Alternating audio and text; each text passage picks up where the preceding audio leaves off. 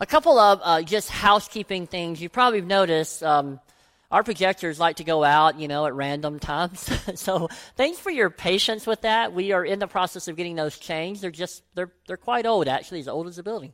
Um, and so we're in the process of getting those changed. But, you know, as everything is on back order, so it may take a while. So those of you over here that have to kind of strain your neck, or more you over here that have to strain your neck, just uh, be patient with us. We are working on that. So just want to keep you up to date if you're curious. Um, if you're not curious now, you know. Um, the other thing, uh, housekeeping wise, uh, when I see you next week, there's going to be a large gash in my neck, so I'm just going to go ahead and deal with it now so you don't have to ask me then.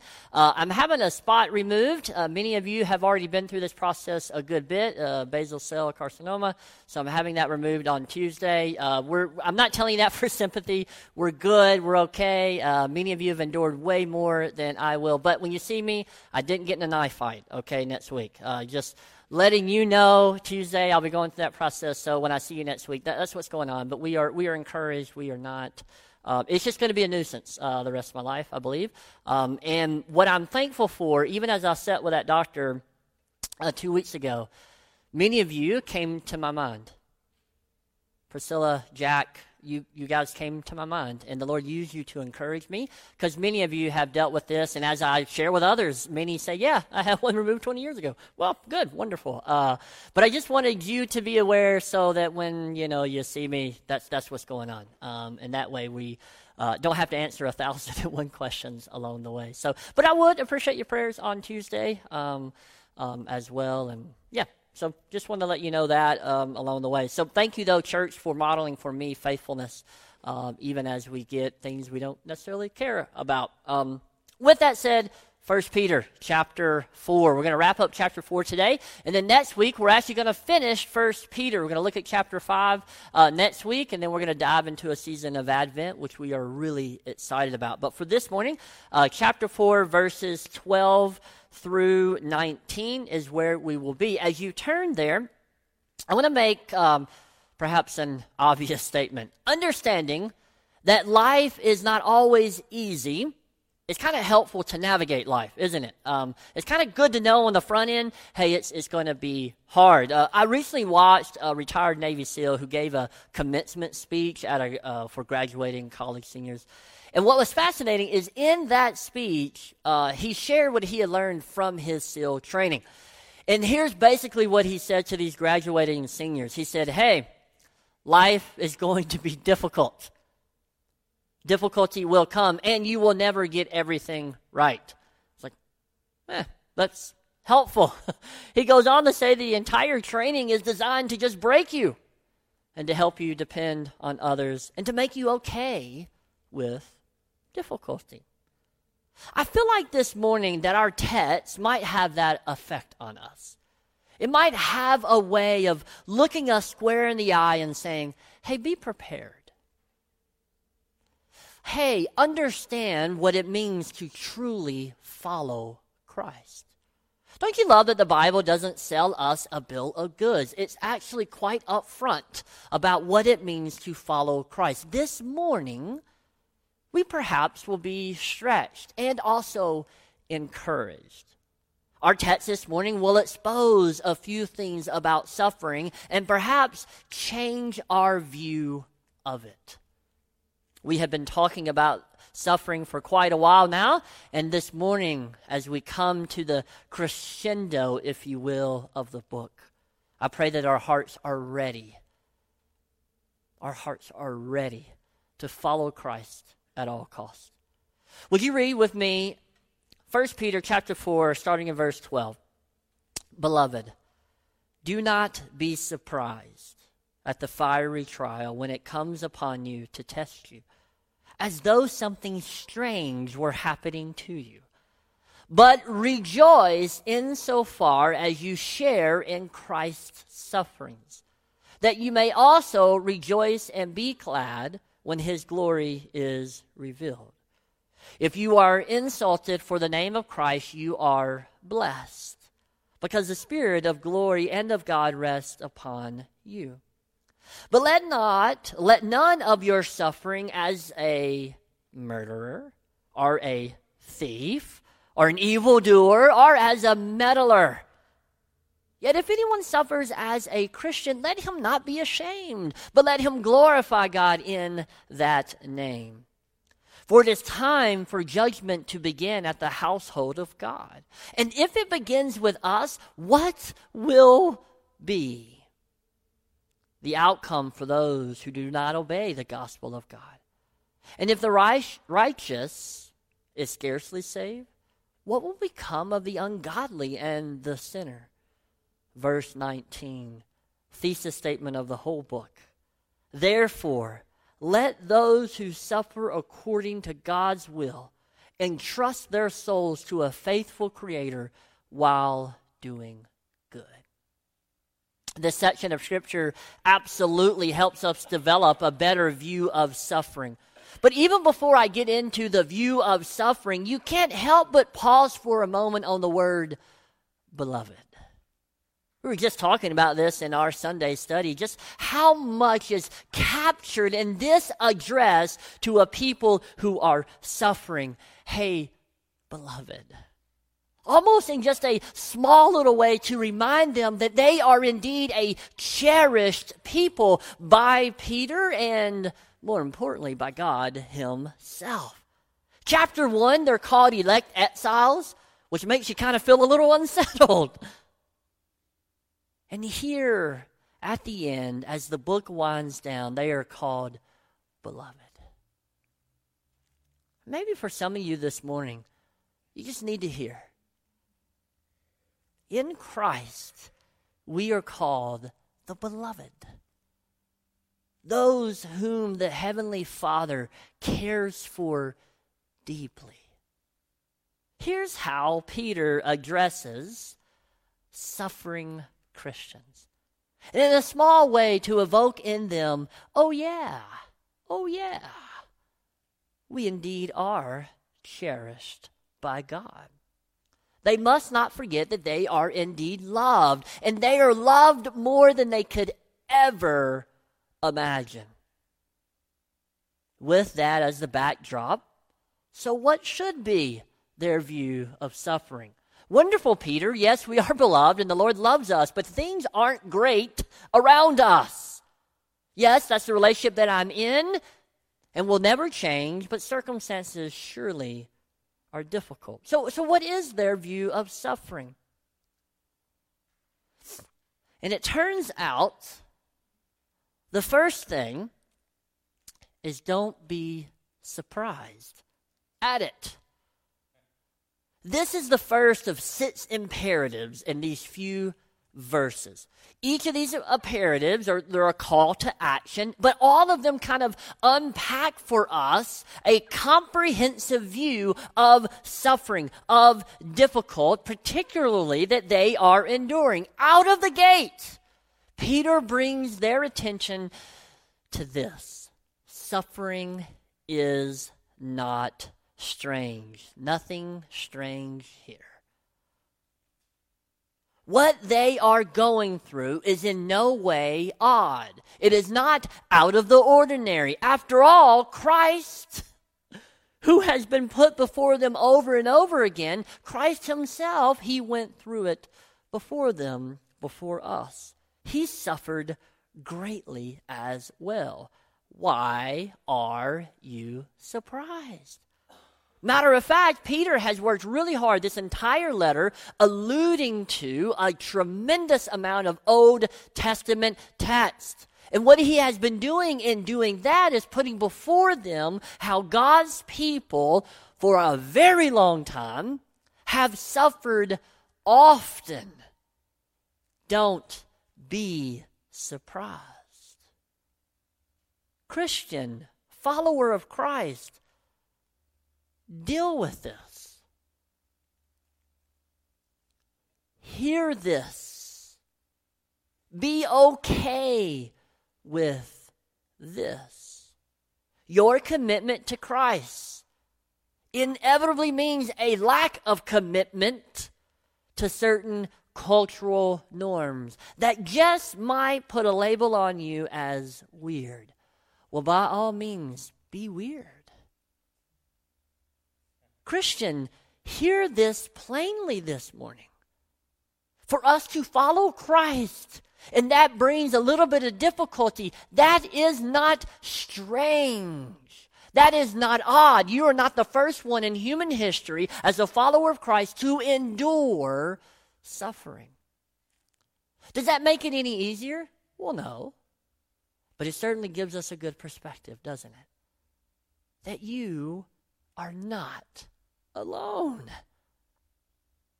And I love, even as I read this text, and every time I get to um, something strange, I, in my brain, here's what I hear something strange were happening to you. Just almost pulling out of us of like, yeah, you're right, now that I think about it. Christian, deal with this. Hear this. A commitment to following Christ is not a haphazard, loosey goosey thing. We cannot be sold a bill of goods of what it means to truly follow Christ. It will mean a lack of following something else, a lack of following the winds of the day, if you will, the ups and downs of culture, and at times make you a bit odd. And quite frankly, aren't we already odd? You can, yes, you are, if you don't know. But Christian, it's almost as if Peter is saying, like, this isn't strange. This is what God's people have dealt with at, at all times. And for you and I, it's probably not hard for us to understand why Peter would say, don't be surprised, right? It's been normative in human history, particularly the history of God's people, right? It's been normative for them to endure, unfortunately, unwarranted suffering to endure difficulty because of their commitment to God and to Christ. That has been the norm through all of Scripture. So it's not it's probably not even surprising for you to hear him say, Don't be surprised. Because if we look at the life of Christ, we look at God's people, what we see consistently is suffering. But there is something surprising here. And it's what Peter emphasizes. Do you catch how he describes the suffering? And in the way that he describes it, actually teaches you and I a little bit more about suffering. And also gives us a little bit of insight of why we should not be surprised. And not only surprised, we're going to see in a few moments, rejoice, which is really odd. Suffering, rejoice. Okay, how does that work? We'll see in a moment.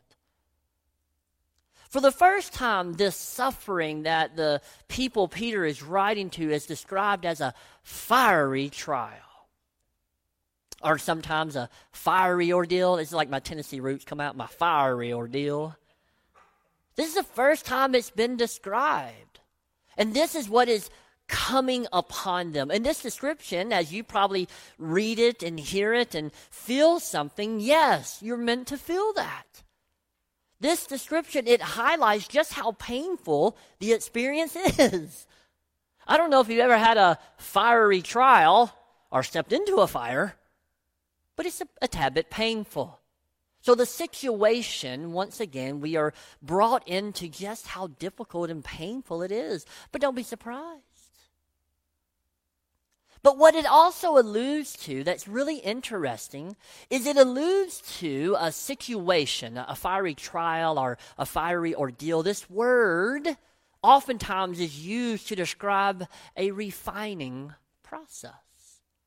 And this is exactly what uh, 1 Peter uh, chapter 1 and verse 7 has already said very plainly. Here's what it says in verse 7 of chapter 1 that when suffering comes, here's where it comes, so that the tested genuineness of your faith, comma, side note, more precious than gold that perishes, though it is tested by fire.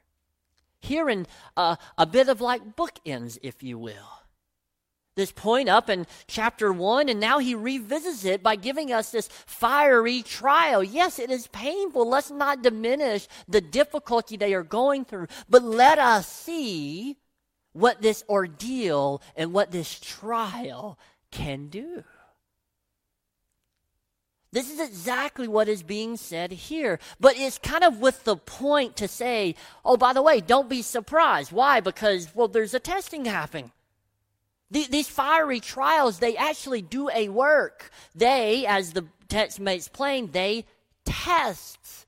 What does test mean? A test is an attempt to learn the nature or character of your faith. Isn't it great to just look up words? That's the definition, literally. Underneath this word, a test, this word is an attempt. Something is done to learn something, to learn the nature of something, and to learn the character of your faith. Brothers and sisters, here's what Peter wants us to know it is not strange to have your faith tested. That is not strange. And come to find out, it's necessary. By the imagery, by chapter 1 and what it has said, it is actually good for us. It is needed for you and I to have our faith tested.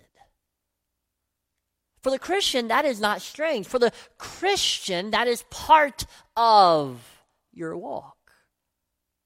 It's not strange to have your faith tested. It's necessary, it's needed. So rejoice. a lot easier said than done, huh? Because you're walking through it. It feels a little hot in here. But Peter then shifts out of don't be strange because of the work that is happening. And, and, and Christians for centuries have always had their faith tested. That is a, a part of it, that is what is necessary. So, in light of that, just rejoice. This is the next thing we get when it comes to understanding suffering that it's a moment to experience joy. This is our next imperative. Rejoice. Now, you and I, just based upon the work of verse 12 that we just unpacked, well, we could rejoice in that easily, couldn't we? Say, yeah, okay, well, that's, that's beneficial. But come to find out, there's more. There's more for you and I to rejoice even as we suffer. You can rejoice because you are walking in the footsteps of Jesus. You are identifying with your Savior in a way that nothing else can do. So we walk in the footsteps of Jesus. We walk the path of Christ, and there's something rejoicing in that.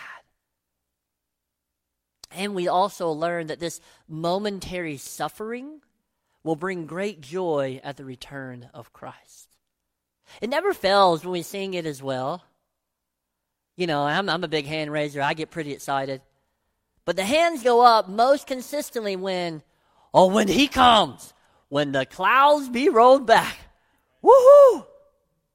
Why? Because we know that in that is great Joy, brothers and sisters. How often has Peter taken our eyes off the momentary suffering, put them up, and say, There's more to come?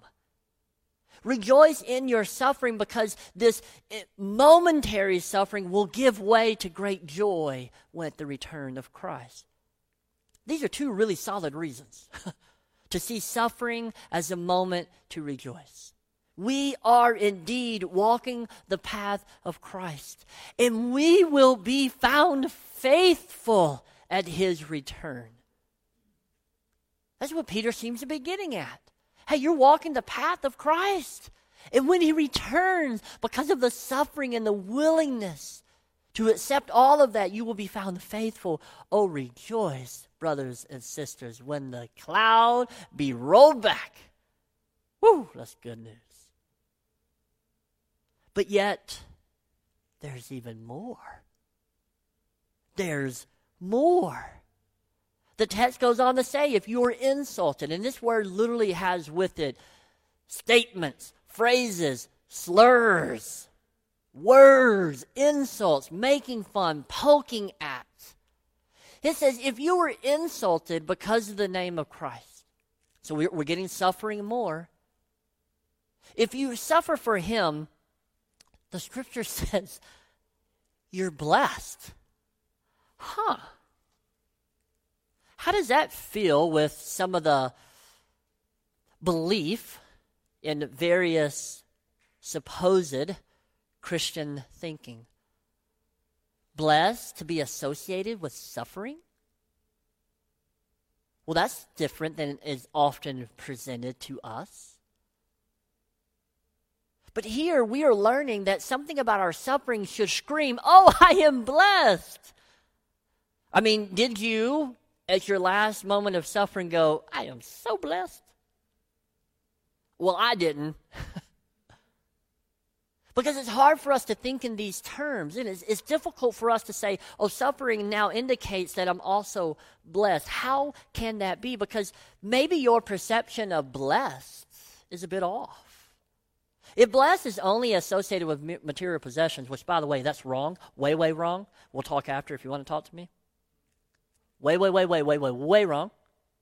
But that's often what is presented as a people who are blessed by what they have stuff. But here, Peter, an apostle, is now saying when everything is taken away from you and you suffer to a great degree, oh, now you're blessed. well, the text makes it plain. Why are we blessed? Because this is evident of something, isn't it? What is it evident of? That the Spirit of God rests upon us. Uh, this is actually kind of a, not kind of, it is a staggering claim. Oh, he's out. Well, he's resting. this is a staggering claim to have God's Spirit rest upon us. I mean, having God's Spirit rest upon you, isn't that not what God's people have longed for through the entire Old Testament? Matter of fact, if you track the word blessed in the Old Testament, you know what it meant? God was with them. That's when they were blessed. God's presence and spirit was with them. And to be cursed meant that you were outside of God's presence. That's how they understood blessedness. It wasn't about their outward circumstances, it was about that the God, their heavenly Father, was with them. And to be cursed was to be outside of that. So to suffer as painful and fiery as it is, it does not remove us from the presence of God. Praise the Lord for that. There's also an allusion here back to Isaiah 11, 2, that speaks of the Messiah, that the Spirit of God will rest upon. We're now being put into a similar situation. That as we suffer as God's people, God's Spirit is upon us. This is, this is staggering. But this is what your suffering means. And the next thing that Peter does as he winds down this letter, he wants to just, for a few moments, because this is all wonderful, right? Like, don't be surprised, rejoice, woohoo. And then all of a sudden, he just kind of turns the corner like a good preacher real pastorally for a moment, and he kind of clarifies as he's winding down this letter because he wants to make sure of something. He wants to make sure that he, they understand, you and I understand, what, why they are suffering. He wants to make sure that their suffering is not due to their sin.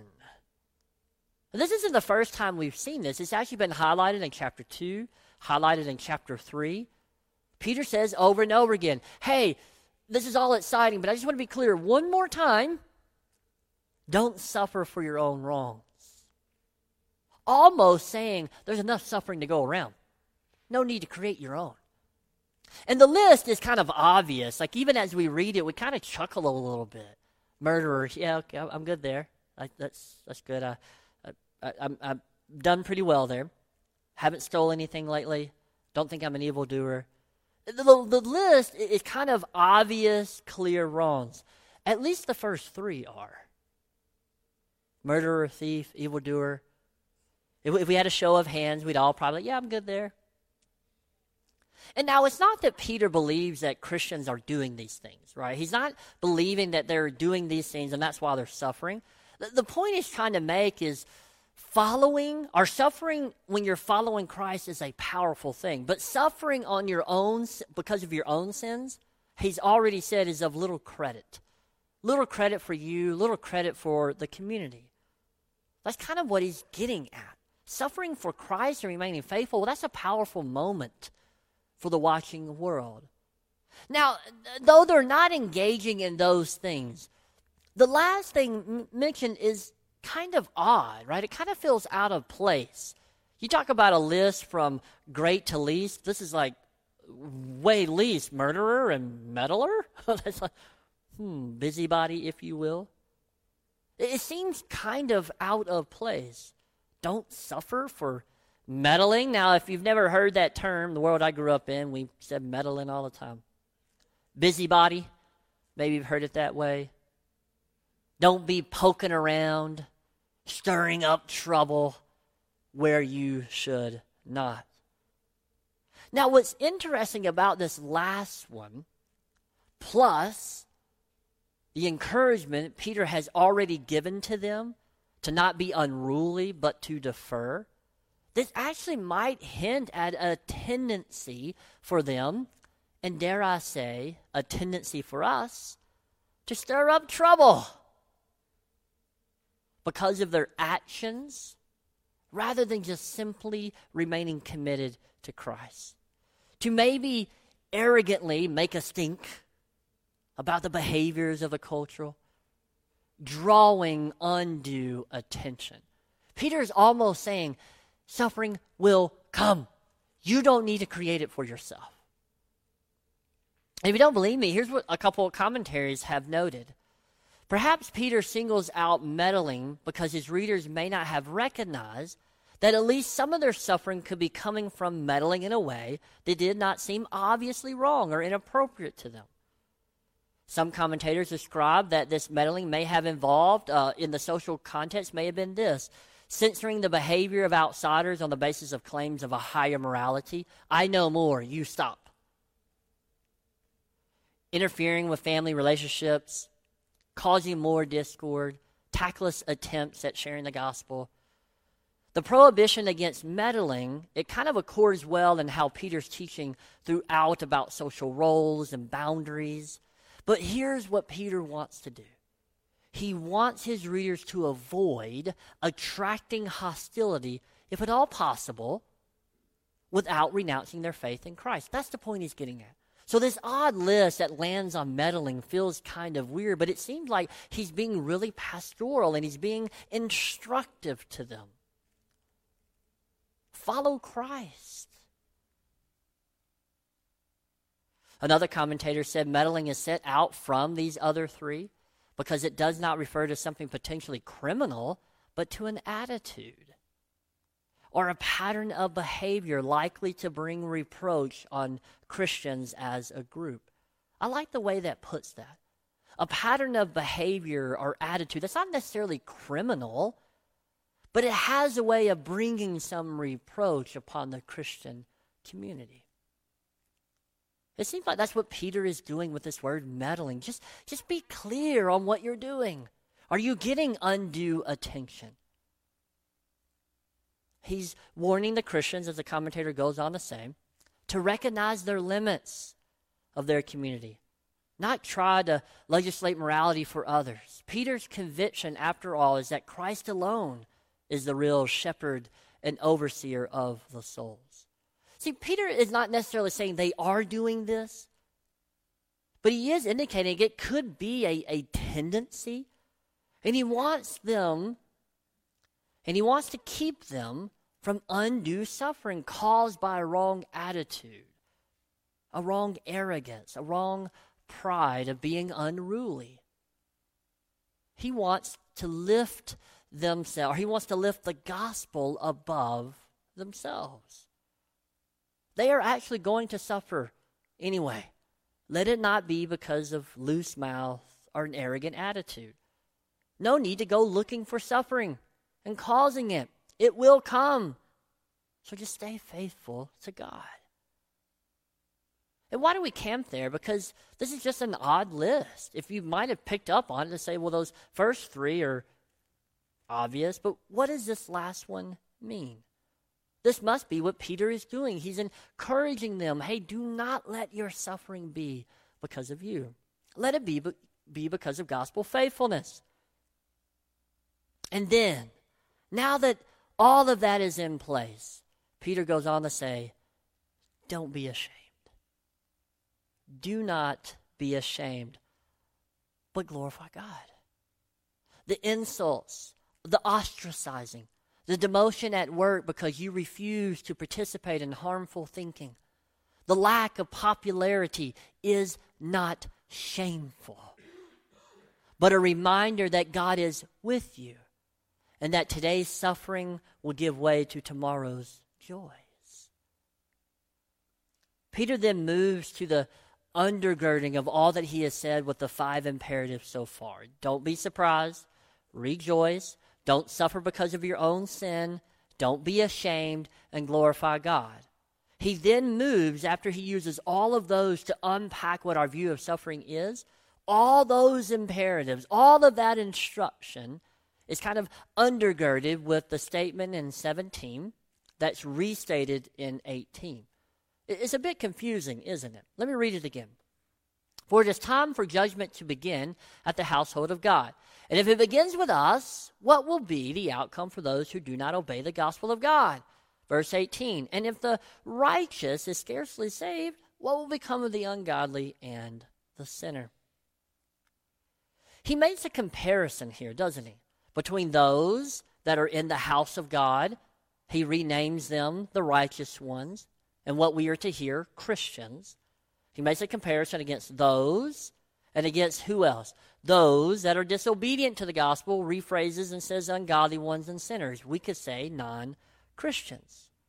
For the Christian, those who belong to God, he makes a clear statement that judgment does come first to them and difficulty does happen.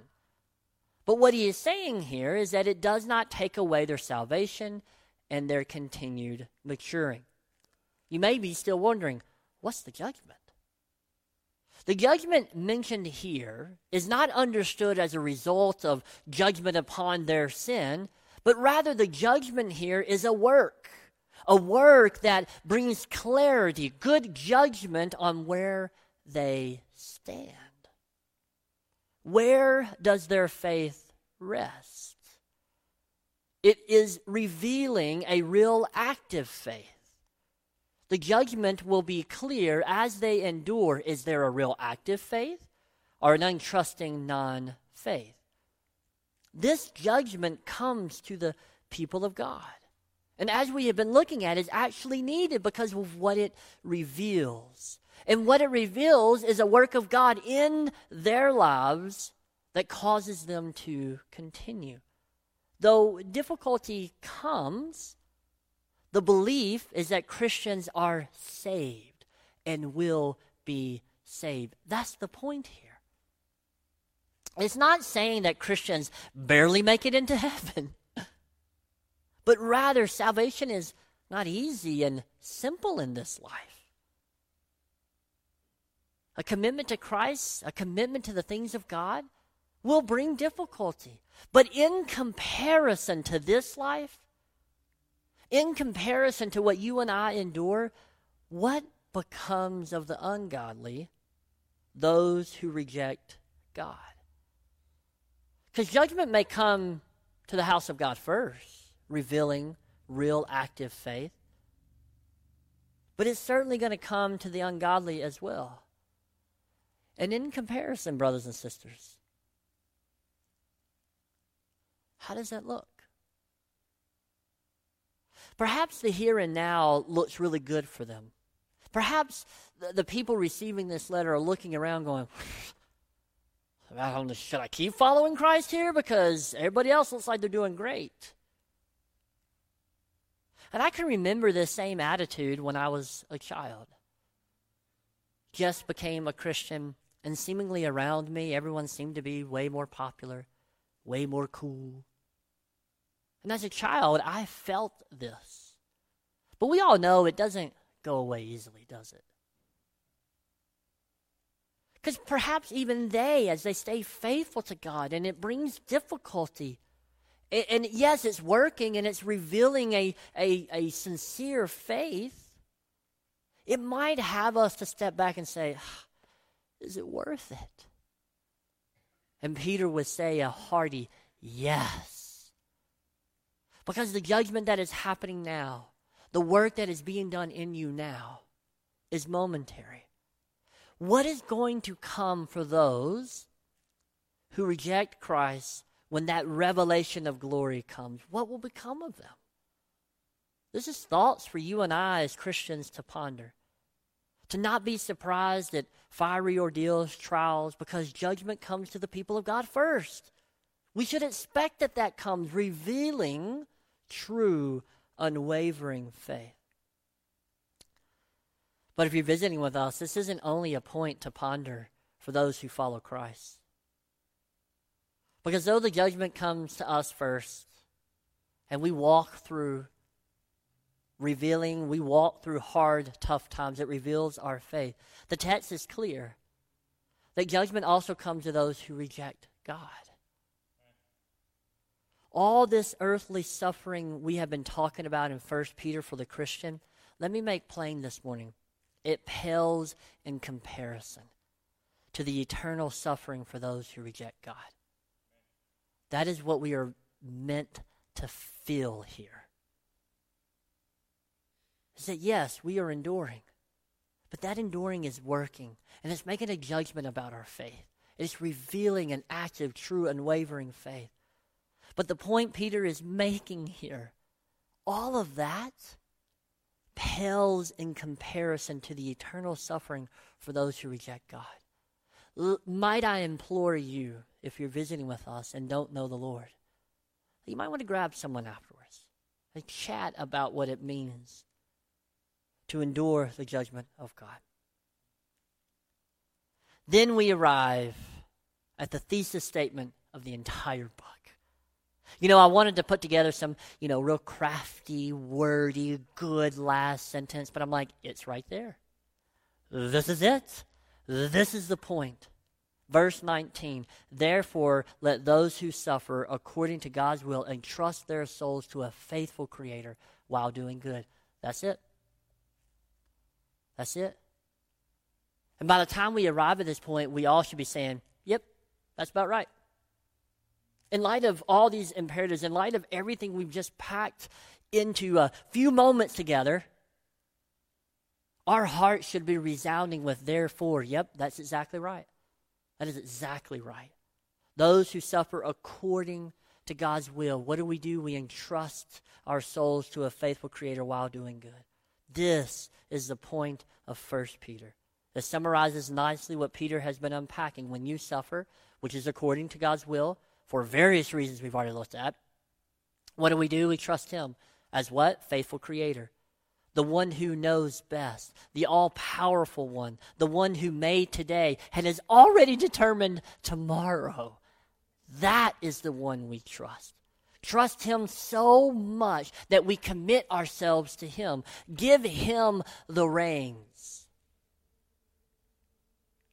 To entrust is to commit yourself to His care, to trust Him above all things trust Him. Isn't that the consistent call throughout all of Scripture? Proverbs 3 5 Trust in the Lord with all your heart and do not lean on your own understanding. It, could that not serve as a great summary of what Peter has been doing over and over again? There is so much the Lord is doing. Do not lean on your own understanding. Look at the understanding of Jesus we looked at a few weeks ago. And now look at what suffering is doing. Trust Him, brothers and sisters. He's way better at caring for you than you are. Isn't this exactly what our suffering Savior did? Remember Luke 23? Then Jesus, calling out with a loud voice, said, Father, into your hands I commit my spirit. And having said this, he breathed his last. Brothers and sisters, those visiting with us, let those who suffer according to God's will entrust their souls to a faithful Creator while doing good. Let's pray. Father God, this morning I'm so thankful for all that we've been able to experience and enjoy together as a church family. To come underneath parents and to pray for them, to desire to walk alongside of them, to look at the, the truth of your scriptures, to have it work in our hearts to encourage and also convict us. What an incredible, glorious day. But Father, if some among us this morning who don't know you, who have rejected the truths of you, might you work, pierce their hearts as we think about the judgment that is to come. It is in no way, in no way a good deal. And so, Father, we ask that you would stir their hearts to grab someone to chat with afterwards. But, Father, as a church family, help us to suffer well. Help us to trust you more than our own understanding and to trust you as the faithful creator. Father, is in your holy and precious name we pray. Amen.